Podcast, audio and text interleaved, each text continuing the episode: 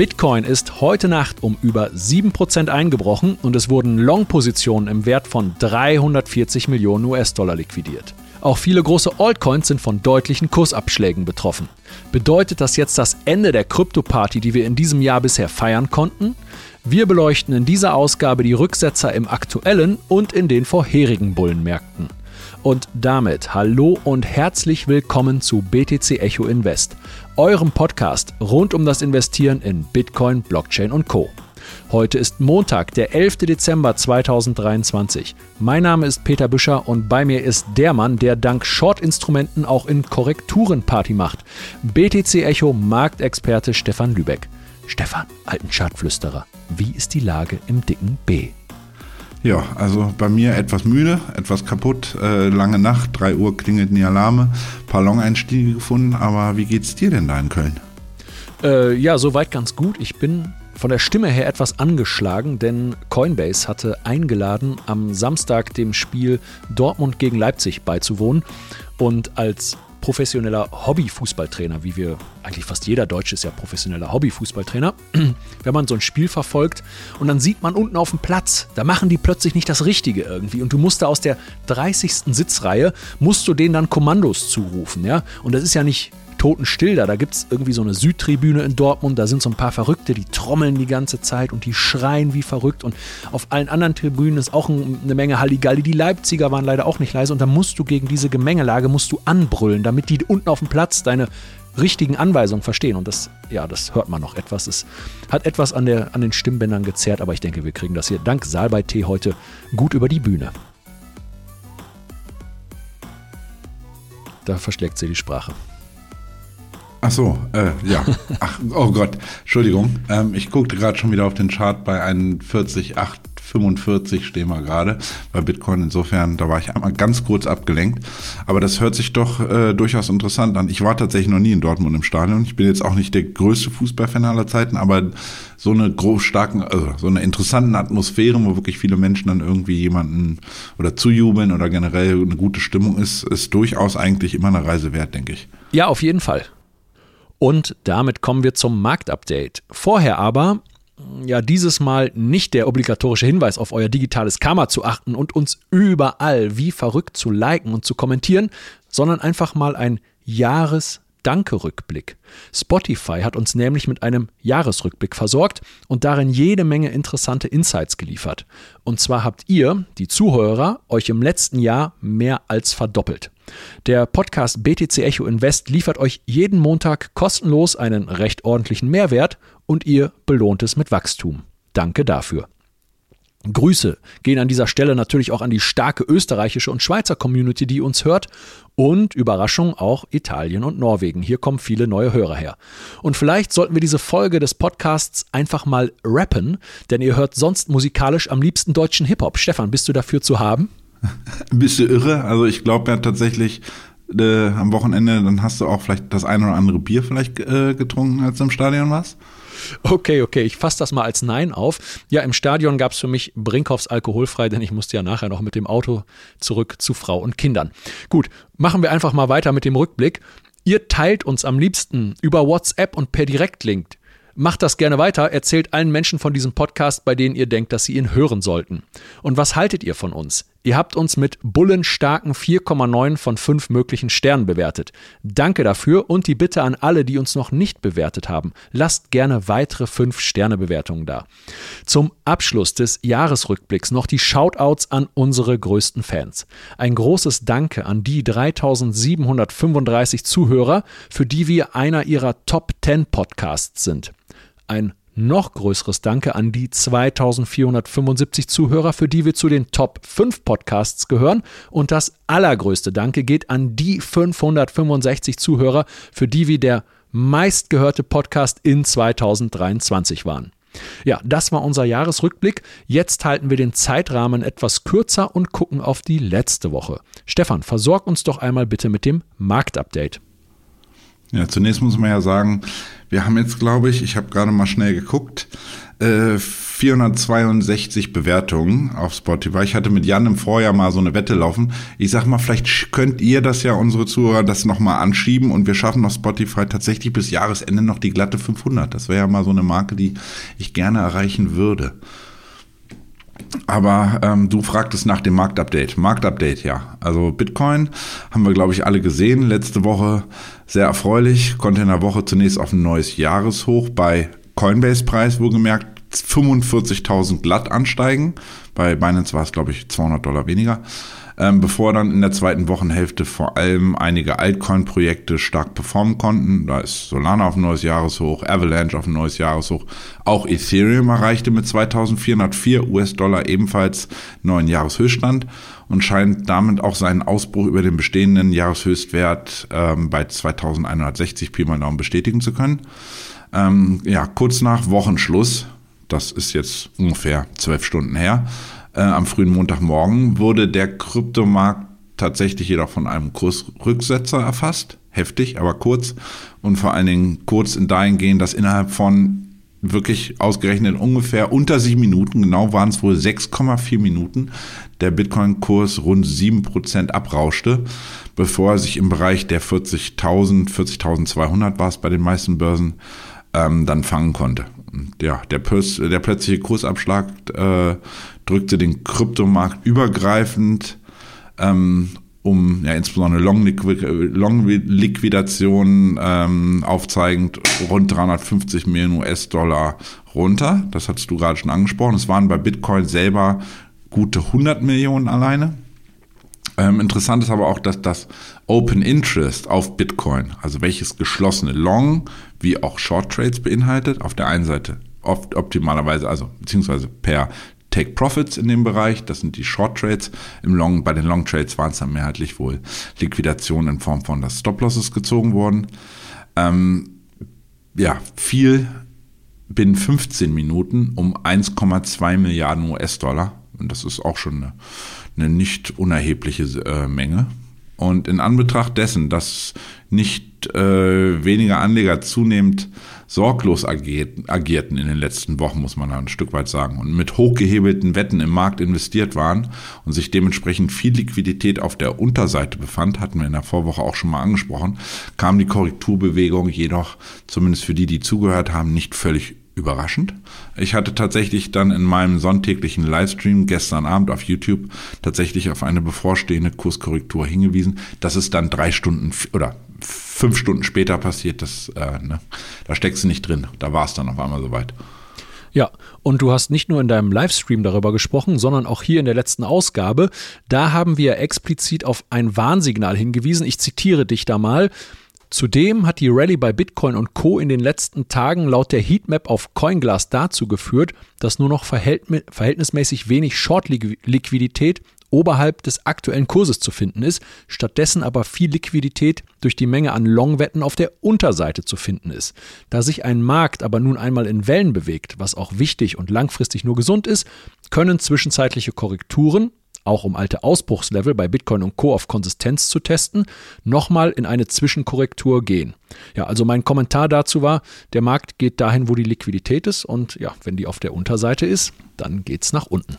Ja, aber man kann dann positiverweise konstatieren, dass trotz des kryptoweiten Abverkaufs sich der Kryptomarkt einmal mehr behaupten konnte, zumindest aktuell, und das vor allen Dingen auch besser als die US-Aktienindizes, die nämlich im Wochenvergleich nahezu unverändert mit 0,2% Kurs plus S&P 500 beziehungsweise 0,7% Kurs plus im Nasdaq im Bereich zwar ihrer Jahreshochs ähm, etablieren konnten, aber dennoch mehr oder weniger seitwärts tendierten.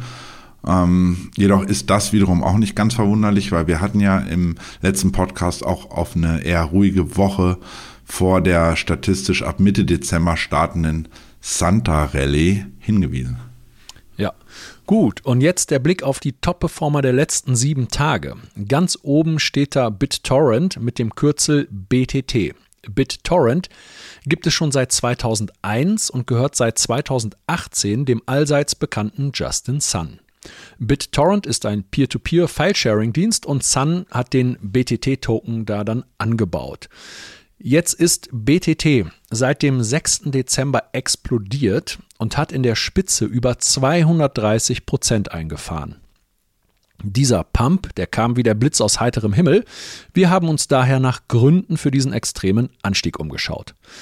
Dazu erstmal ein paar Tokenomics. BTT ist sehr stark in den Händen weniger Großinvestoren konzentriert.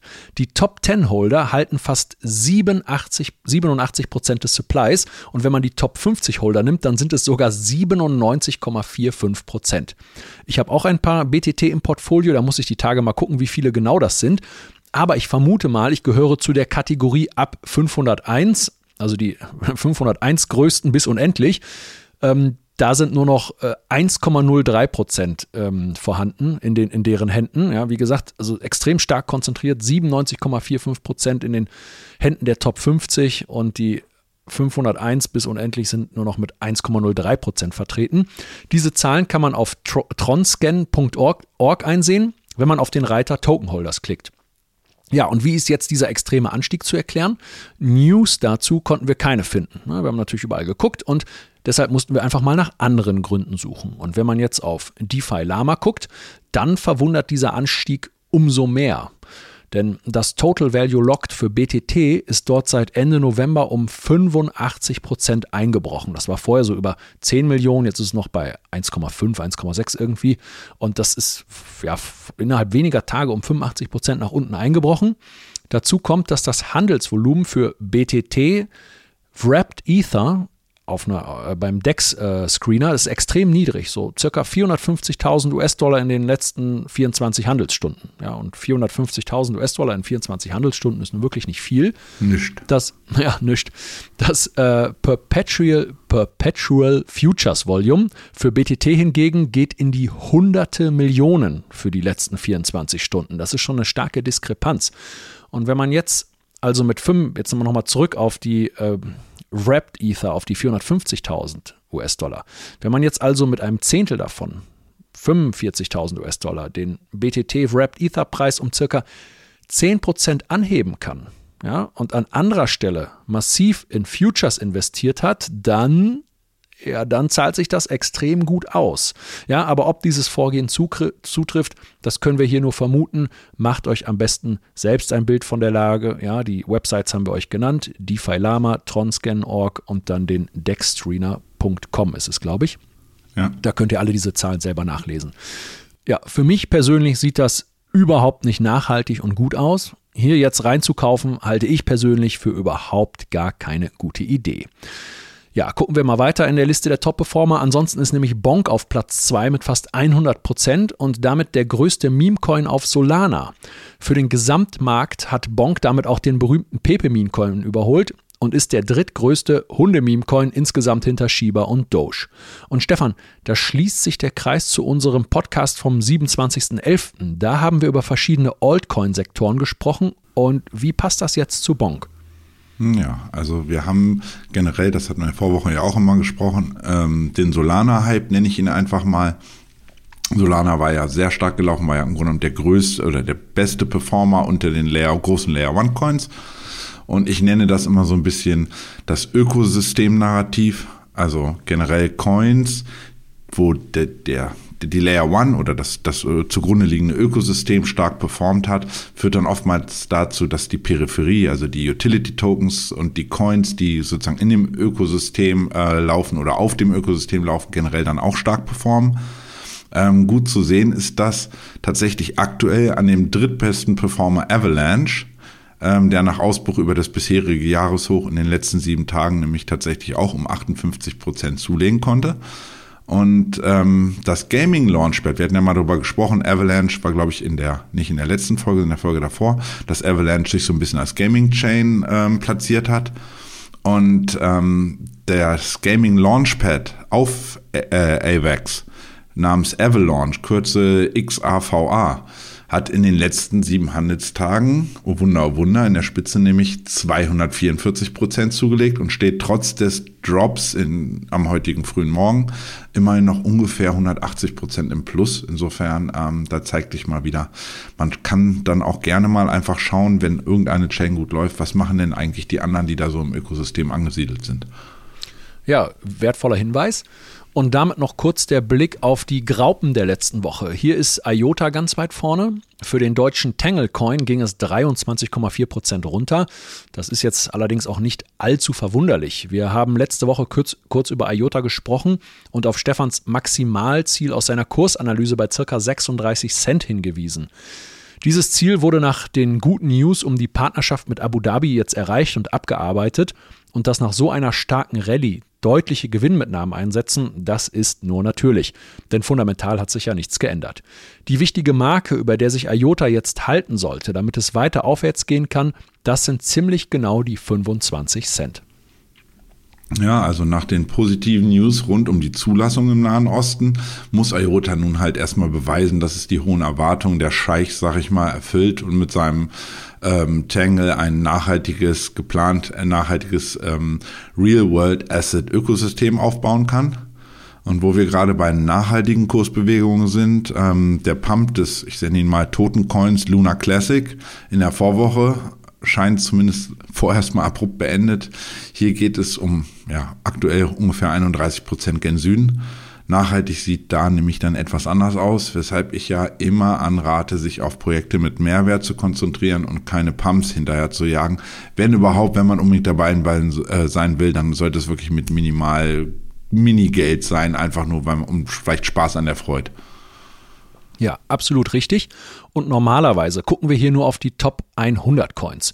Wir machen jetzt aber einmal aufgrund des starken Interesses der deutschen Community und der sehr aktuellen Entwicklungen rund um die DeFi-Chain mit dem Kürzel DFI eine Ausnahme und gucken auf den Coin, der sehr stark mit Julian Hosp verbunden ist. Hier wird ein Negativrekord nach dem nächsten aufgestellt. Allein in den letzten sieben Tagen ging es um 48 Prozent gen Süden. Und wir brauchen gar nicht auf die fundamentalen Streitereien rund um die beiden Gründer von Cake oder jetzt Bake zu gucken. Wir sind ja hier sehr chartorientiert. Und Stefan, du hast bereits am 21. November einen kostenlosen Kursticker zu DFI veröffentlicht, für alle zu lesen ohne Bezahlschranke. Bitte hol uns hier noch einmal kurz ab. Welche Level waren damals relevant und wo geht es jetzt deiner Meinung nach hin?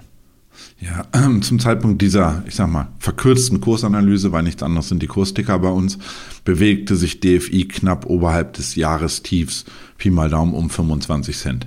Und in der Analyse habe ich da auch ganz klar das Make-or-Break-Level, nenne ich das, um 25,9, also knapp 26 Cent genannt, welches zwingend per Tagesschluss zurückerobert werden musste, um die Ausbildung eines Bodens zu bestätigen und dann auch womöglich neues Potenzial zumindest mal in Richtung 31 Cent zu aktivieren. Der Versuch, den, diesen Resist bei 25,9 Cent zu durchbrechen, schlug mehrfach fehl in den Folgetagen und dann korrigierte DFI zurück in Richtung des Jahrestiefs und durchschlug schließlich die Marke von 22 Cent in einem, ja muss man sagen, tatsächlich regelrechten Sell-off am vergangenen Donnerstag. DFI rauschte direkt bis an den nächsten möglichen Support bei 0,16 oder 16,2 Cent, so rum. Ähm, stabilisierte sich hier zwar so ja, knapp zwei Tage, also kurzfristig, aber fiel dann im Zuge der anhaltenden negativen News über das Wochenende weiter ab und handelt mit aktuell 12,8 Cent nun an ja, einem Allzeittief und damit sogar knapp unterhalb des damaligen Ausgabepreises, der meinen Infos nach bei 14 Cent lag ähm, kann sich DFI tatsächlich um 14 Cent jetzt nicht zeitnah stabilisieren und die auch zurückerobern, ähm, droht tatsächlich ein weiterer Drop in Richtung 10 Cent äh, meinem am November genannten nächsten bärischen Kursziel. Muss man mal gucken, ob da dann irgendwie ein Halt kommt. Aber die Diskussion um den Wert von DFI ist durchaus für mich absolut nicht neu. Ich habe bei uns im Telegram-Channel in den letzten Jahren mehrfach auf meine persönlichen Vorbehalte gegenüber dem Projekt hingewiesen und der Wert und den Wert in Frage gestellt, zumal ich ja auch in 2017, 2018 den Untergang von Hoss altem Projekt Tenex mehr oder weniger live verfolgen konnte. Ja, okay. Danke dir dafür. Und jetzt heißt es für euch dranbleiben. Wir spielen aus rechtlichen Gründen kurz unseren Disclaimer ein und dann geht es mit dem Hauptthema weiter.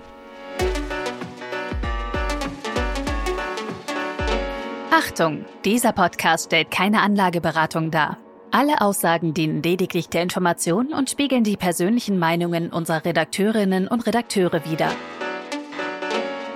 Und damit kommen wir zu unserem Hauptthema, den Rücksetzern im Bitcoin-Bullenmarkt. Wie tief gingen sie in der Vergangenheit und was können wir darauf abgeleitet, nee, nicht darauf, was können wir daraus abgeleitet für die Gegenwart und für die Zukunft erwarten? Das nun fast abgelaufene Jahr 2023 war endlich wieder Balsam auf die geschundenen Kryptoportfolios.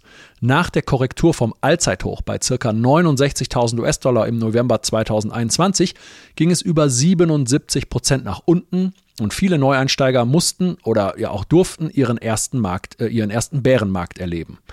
Umso erholsamer die Entwicklung in diesem Jahr. Bitcoin ist das bestperformende große Asset weltweit. Verglichen mit den etablierten Assets wie den großen Aktienindizes, Einzelaktien, Gold und anderen Rohstoffen und die Rallyes irgendwelcher Altcoins jetzt einmal außen vor gelassen, ist Bitcoin einfach die Nummer 1. In der Spitze stehen stolze 171% Kursgewinn im Chart. Der Nasdaq im Vergleich dazu kommt gerade auf einmal 50% im selben Zeitraum, der SP 500 auf 20%. Es ist also wieder einmal Zeit für die wildesten Mondprognosen. Und wir hatten schon letzte Woche in diesem Podcast gefragt, wie lange das noch gut geht. Heute Nacht gab es dann einen deutlichen Rücksetzer um mehr als 7% und der Kryptomarkt wurde unsanft aus seinen Bullenträumen geweckt. Aber wie sind diese 7% jetzt im gesamten Kontext einzuordnen? Gucken wir einfach mal nur auf das Jahr 2023. Erst am 16. November hatten wir eine Tageskerze mit über 6% Minus. Von Juli bis September ging es um 21 Prozent runter. Von April bis Juni korrigierte Bitcoin um mehr als 20 Prozent. Von Februar bis März stehen auch noch mal über 21 Prozent im Chart und früher im Februar ging Bitcoin auch noch mal fast 12 Prozent gen Süden. In diesem Kontext sind die jüngsten 7 Prozent gerade einmal Mittelmaß oder unteres Drittel. Stefan, wir haben ja hier über das gesamte Jahr den Kurs begleitet und auch unsere statistisch abgeleiteten Prognosen für den bullischen November sind ja sehr gut aufgegangen. Wenn ich mir den Chart seit September angucke, dann ist das schon eine sehr extreme Aufwärtsbewegung, die eigentlich nach einer Korrektur nur so schreit. Wie ist dein Blick auf den Stand der Dinge? Ja, um das mal zu nochmal genauer im Blick zu haben, wir haben acht grüne Wochenkerzen gehabt in Folge. Das ist einfach mal so Fakt. Das ist extrem bullisch, das ist sehr stark. Aber wie du gerade schon sagst, das schreit danach, dass irgendwann auch mal wieder ausgeatmet wird. Wir können nicht immer nur einatmen, irgendwann müssen wir Luft holen, dann müssen wir mal ausatmen, damit wir wieder auch frisch wieder einatmen können und die Relle weitergehen kann. Ähm, zu deiner Frage, wenn der aktuelle, auch wenn der aktuelle Kursabschlag ein Stück weit erstmal heftig wirkt, wie gesagt, bei mir knallten ungefähr 30 Alarme, auch bei sämtlichen Altcoins, sind 7% Kursabschlag zwar nicht klein zu reden, aber wie eingangs erwähnt, primär auf die Sorglosigkeit der Anleger, insbesondere mit Hebel zurückzuführen. Die Faustregel besagt nun mal, dass der Markt sich dahin bewegt, wo Liquidität liegt, hatten wir oben auch schon angesprochen. Und da wir durch die starke Kursperformance seit Oktober, also Oktober 28% Kurs plus, November nochmal 21% Kurs plus, ähm, fast sämtliche Liquidität auf der Oberseite abgearbeitet haben und zudem mit 45.000 auch in einem charttechnisch wichtigen Widerstandsbereich angestiegen waren, 44.500er Bereich war nämlich ein Resist, den ich aus dem Wochenchart entnommen hatte und in der Vorwoche auch ähm, in den Kurszielen genannt hatte. Sowie dann auch dem Golden Pocket der kompletten Abwärtsbewegung ausgehend vom alten Allzeithoch bei rund 48k äh, vor Augen hatten, nahm die Gier zuletzt deutlich zu. Also alle Leute, da war dann schon klar, jetzt geht's direkt auf 48.000 und wenn man das überall liest, dann muss man mal sagen, vorsichtig. Ähm, weil dann kommt es meistens ein bisschen anders oder über Umwege kommen wir dann da erst hin. Gut zu sehen war das auch zum Teil an den ja, massiven Kurssprüngen, auch kleinere Altcoins und dann tatsächlich auch so Meme-Coins wie Bonk. Wir hatten das ja angesprochen, er war wieder ein starker Wochengewinner. Der hat aber tatsächlich unlängst in seiner aktuellen Rallye insgesamt innerhalb weniger Wochen 7000 Prozent draufgelegt und es ist dann doch nur ein Meme-Coin. Ich freue mich für alle Gewinner, die das mitnehmen konnten, aber das zeigt, derartige Gier führt dann unausweichlich mitunter dazu, dass zunehmend stark gehebelte Positionen aufgemacht werden und die Gefahr von Rücksetzern ausgeblendet wird. Und dass Bitcoin dann mal 7% gen Süden abverkauft wird, ist, wenn man die Historie der vorigen Bullenmärkte betrachtet, in keinster Weise ungewöhnlich. Du hast das allein schon angesprochen, nicht mal in diesem Jahr war das jetzt was unbedingt Außergewöhnliches. Ähm, ich hatte aber dazu bereits vor Tagen äh, mit einem Tweet, der ja eine anschauliche Grafik von Glassnode äh, zeigte, die letzten vier Bullenmärkte mit der aktuellen Aufwärtsbewegung bei Bitcoin verglichen. Äh, und darauf hingewiesen, dass wie bisher in jedem vorherigen Bullenmarkt zwischenzeitliche Kursrücksetzer von 30 bis sogar 50 Prozent aufgetreten sind und daher auch in diesem Zyklus mit derartigen Bewegungen zumindest mal gerechnet werden muss. Ob es so kommt, wird man sehen. Aber das ist, das sagt die Statistik und ihr wisst alle, ich liebe Statistiken. Ähm, bisher hatten wir in 2023, wie Peter erwähnte, maximal eine Korrektur von rund 20 Prozent bei Bitcoin. Somit ist der kurzfristige Seller vom heutigen Montagmorgen in keinster Weise zumindest mal außergewöhnlich. Und dass die Bullen rechtzeitig zur Stelle waren und den Kurs um 40.000 stabilisierten und dann zurück auf aktuell 42.000 sind wir jetzt wieder hieften, ähm, bestätigt die These eigentlich einer Marktbereinigung auf der Unterseite durch große Investoren und dann natürlich auch die Market Maker, die ihr Spiel treiben und dann einmal unten alles abholen, um dann im Endeffekt so ein bisschen, ja, wieder alles mal, ich sag mal, alles einmal zu resetten, würde man dann mal so ein bisschen sagen. Ja, okay. Und du hast noch eine weitere Grafik mitgebracht, die die Bärenmärkte oder wenn man es positiv ausdrücken möchte, die frühen Bullenmärkte miteinander vergleicht. Und wir alle hoffen ja, dass wir uns aktuell im Stadium eines frühen Bullenmarktes befinden. Gewissheit darüber haben wir natürlich nicht. Auf jeden Fall in dieser Grafik sind die Bodenausbildungen der vorherigen Bärenmärkte, Schrägstrich frühen Bullenmärkte, sind übereinander gelegt, diese Talsohlen. Und die Zeit von 2013 bis 2017, dann 2017 bis 2020, sowie jetzt aktuell seit November 2021 bis heute. Die sind übereinander gelegt, diese drei Talsohlen. Und zeitlich bricht jetzt gerade das letzte Drittel bis zum neuen Allzeithoch an, ja, wenn sich der dritte Zyklus, der aktuelle Zyklus so verhält wie die zwei vorherigen, 2013, 17, 2017 bis 2020. Statistisch gesehen ist die Gesamtzahl natürlich extrem schwach, aber wir haben einfach nur mal nur diese Historie.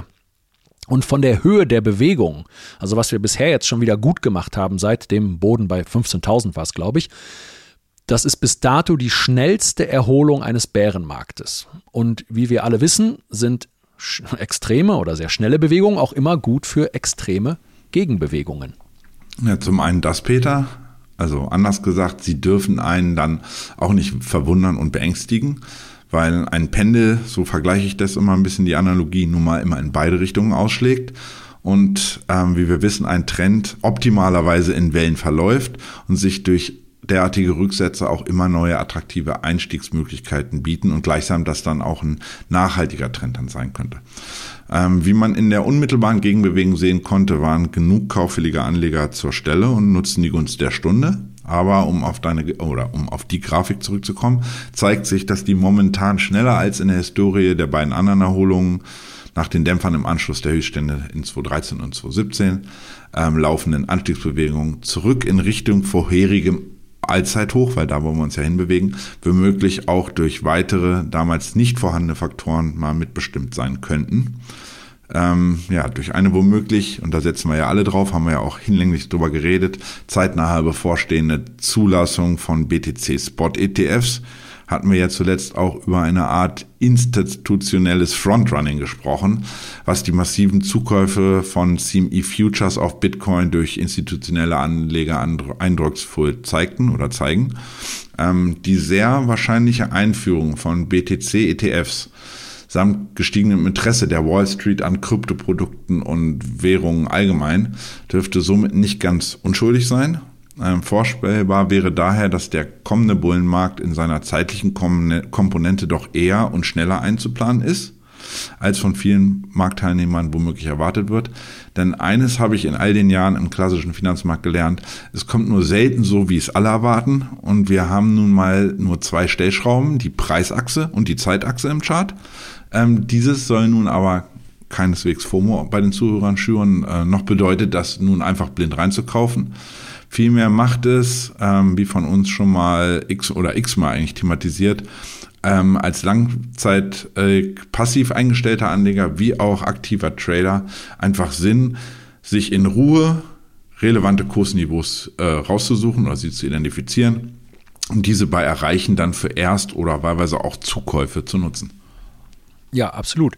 Und sollten die Spot-ETFs kommen und auch tatsächlich mit Bitcoin und nicht mit Fiat hinterlegt werden, dann ist das natürlich, wie du sagtest, ein noch nie dagewesener Katalysator für Bitcoin und den Kryptomarkt. Das untermauert quasi deine These eines schnelleren Bullruns. Ein Gegenargument möchte ich hier aber noch bringen. Und zwar verringert sich ja mit jedem weiteren Halving dessen tatsächliche Relevanz. Weil sich ja die Block Subsidy halbiert und sich damit die Angebotsverknappung in absoluten Bitcoin immer stärker verringert. Also immer irrelevanter wird. Ne? Es wird immer weniger verknappt und das sollte ja auf den Markt dann eine immer geringere Wirkung haben. Ähm, das wäre dann ein Argument für einen langsameren Anstieg auf der anderen Seite und ähm, auf der einen Seite und auf der anderen Seite zieht natürlich, wie du gerade sagtest, das institutionelle Geld durch die Spot-ETFs. Ne? Das sind so die beiden Pole, die ich da gerade so ausmachen kann. Und wir werden sehen, welcher Faktor am Ende einen stärkeren Einfluss hat. Am Ende ist es wahrscheinlich eh immer die globale Geldmenge M2, wie sie wächst oder fällt. Das hatten wir ja auch schon, glaube ich, hier zur Genüge thematisiert. Aber der Kryptomarkt besteht nicht nur aus Bitcoin. Wie bereits erwähnt, geht es vielen Altcoins in den letzten Monaten sehr gut und das lässt sich anhand eines Messwertes sehr gut ablesen. Stefan, was hast du uns da mitgebracht? Ja, also abgeleitet aus dem klassischen Markt ist die 200-Tage-Linie als die Bull-Bear-Linie bekannt, ganz klassisch. Die gute Marktperformance vieler Altcoins hat insbesondere dann in den letzten 30 Handelstagen nämlich dazu geführt, dass mehr und mehr Kryptowährungen sich über die SMA 200 vorgearbeitet haben und sich damit wieder per Definition im bullischen Terrain befinden. Ja, äh, du sagst, es haben sich mehr und mehr über diese Linie hochgearbeitet. Das sind ja nicht nur einige, sondern der Grafik zu entnehmen sind es fast 70 Prozent. Also 70 Prozent der untersuchten Altcoins befinden sich damit eindeutig im Bullenmarkt. Ja, korrekt wenn man das sozusagen diese Definition heranzieht. Es gibt ja immer verschiedene Definitionen, wie man einen Bullenmarkt definiert. Manche sagen, der muss dann über das Golden Pocket zurück, dieser kompletten Bewegung, dann erst im Grunde genommen besteht eine Chance wieder. Also da gibt es so ein Von und Wieder. Aber insofern, das ist eine der relevanten Definitionen, die man auch in vielen Büchern lesen kann und die auch bei Bloomberg so angesprochen wird. Insofern, ja, daran halten wir uns mal. Und einige der Kryptowährungen von diesen, also manche hatten etwas, sagen wir mal, steinigeren Weg. Manche konnten in, gerade in den letzten Wochen durch wirklich impulsive Bewegungen diesen starken gleitenden Widerstand Widerstand, die SMA 200, unmittelbar überspringen und einfach straight, einfach, als gäbe es kein Halten mehr, weiter in den Norden laufen.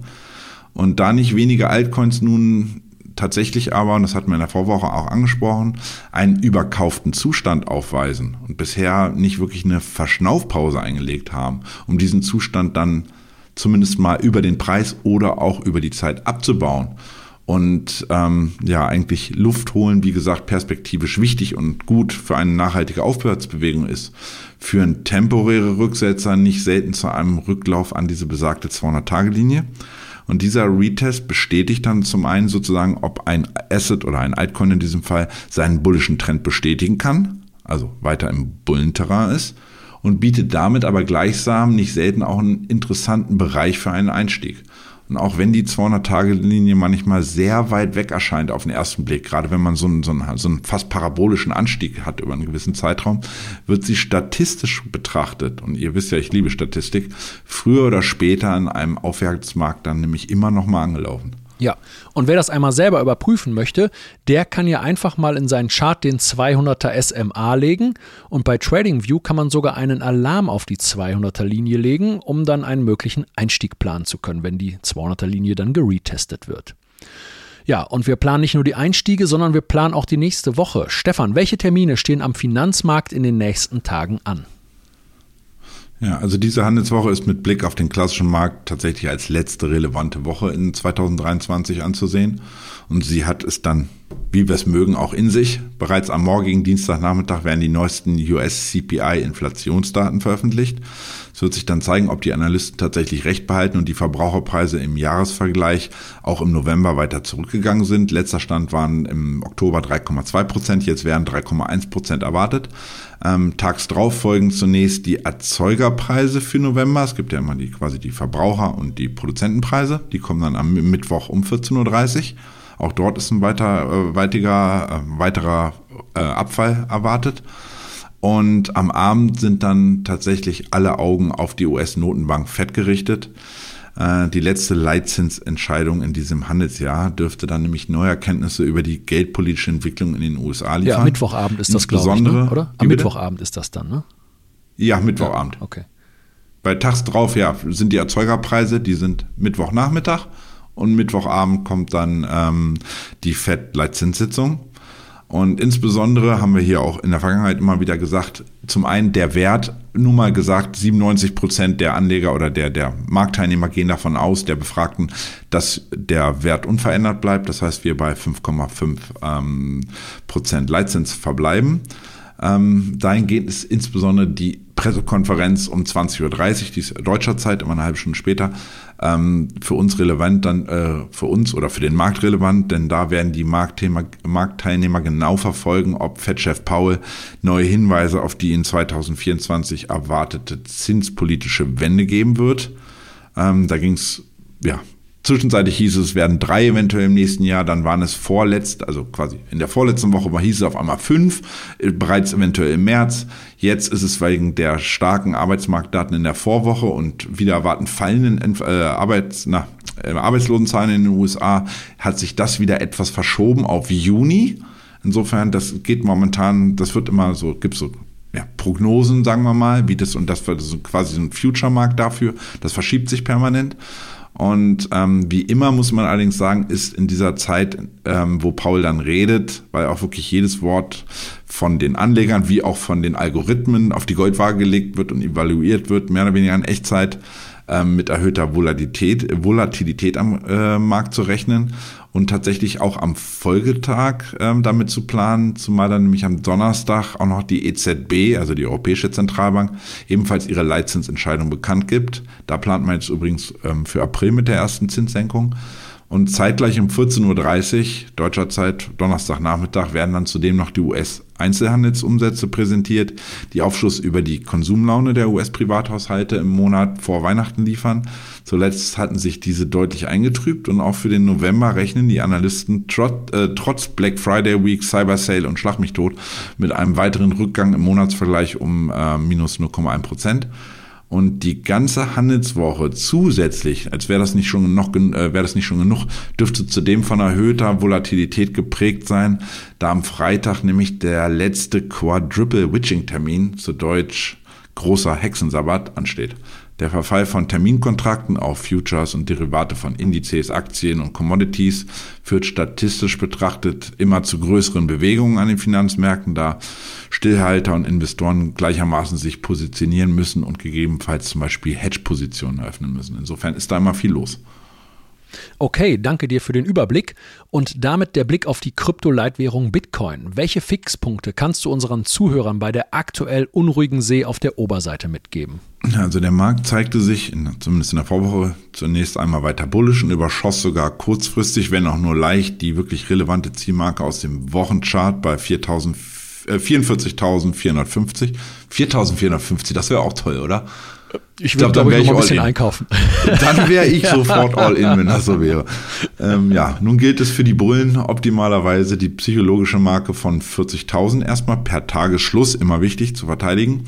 So dann ähm, gilt es dann, ja, für die Käuferseite einen neuen Anlauf zu nehmen, um zurück über die erste Marke 42.800 in Richtung 43.150 zu marschieren. Hier findet sich nämlich die Abrisskante abgeleitet aus dem letzten Tiefs äh, des Vier-Stunden-Charts aus der Vorwoche. Kann man ganz gut sehen, wenn ihr euch mal Vier-Stunden-Chart anklickt, seht ihr schon genau, was ich meine.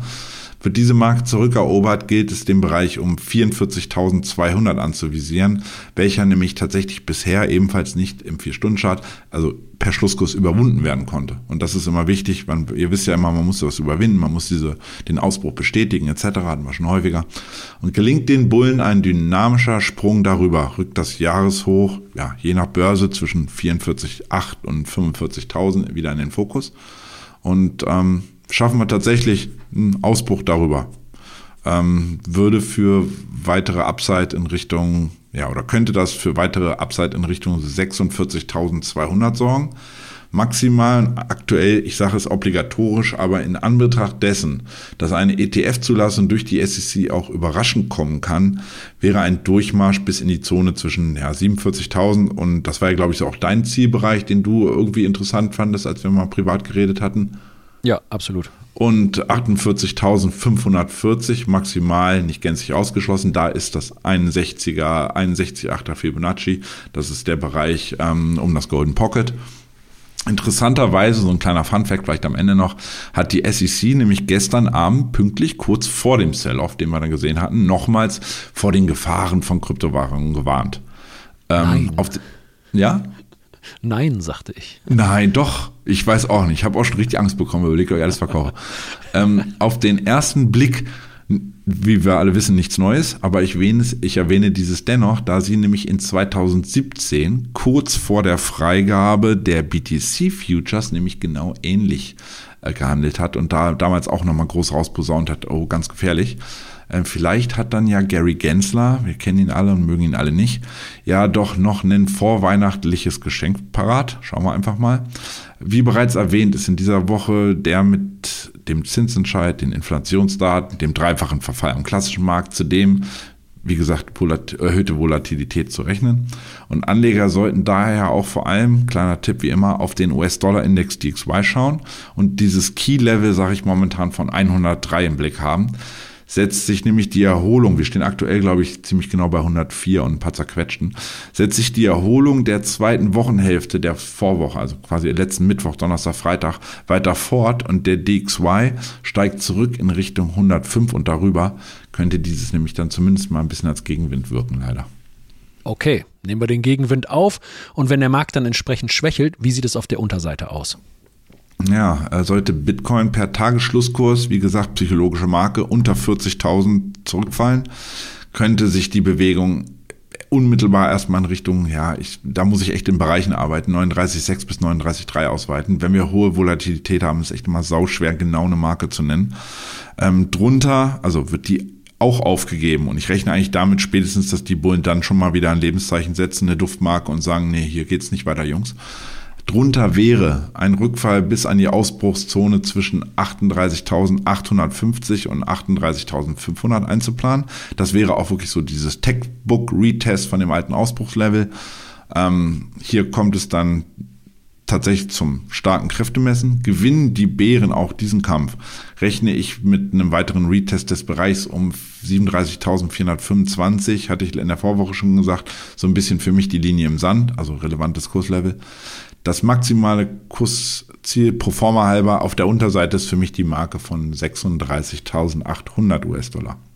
Okay, danke dir für deine Einschätzung. Und kommen wir jetzt an dieser Stelle zu unserer Bitcoin-Wette. Ja, und die geht diese Woche an mich. Ich hatte getippt, dass Bitcoin sich noch weiter streckt und zwar bis auf 43.183. Ja, und dieses Kursziel ist deutlich abgeholt worden. Die von dir vermutete Korrektur auf 39.350 ja, äh, blieb aus, wollte ich eigentlich sagen. Stand jetzt ist sie auch ausgeblieben. Ja, wenn es wenn gleich es heute Nacht auch fast so tief runterging irgendwie. Ja, und damit in die nächste Runde. Welches Kursziel erreicht Bitcoin bis nächsten Montag als nächstes? Ich tippe auf. Ich tippe auf eine weitere Korrektur und ich sage 39.703 US-Dollar. Stefan, welche Zahl schmeißt du in den Raum? Ist tatsächlich schwierig zu sagen. Ich, das Schlimme ist, ich wünsche mir tatsächlich, dass wir noch ein bisschen rutschen, weil ich habe noch so ein paar Levels, die noch nicht abgearbeitet wurden, auch bei den Alst, wo es heute Nacht dann nicht in nichts ins Körbchen gefallen ist, sage ich dazu immer. Da hatte ich noch so ein paar Orders offen, die wurden leider nicht ganz bedient.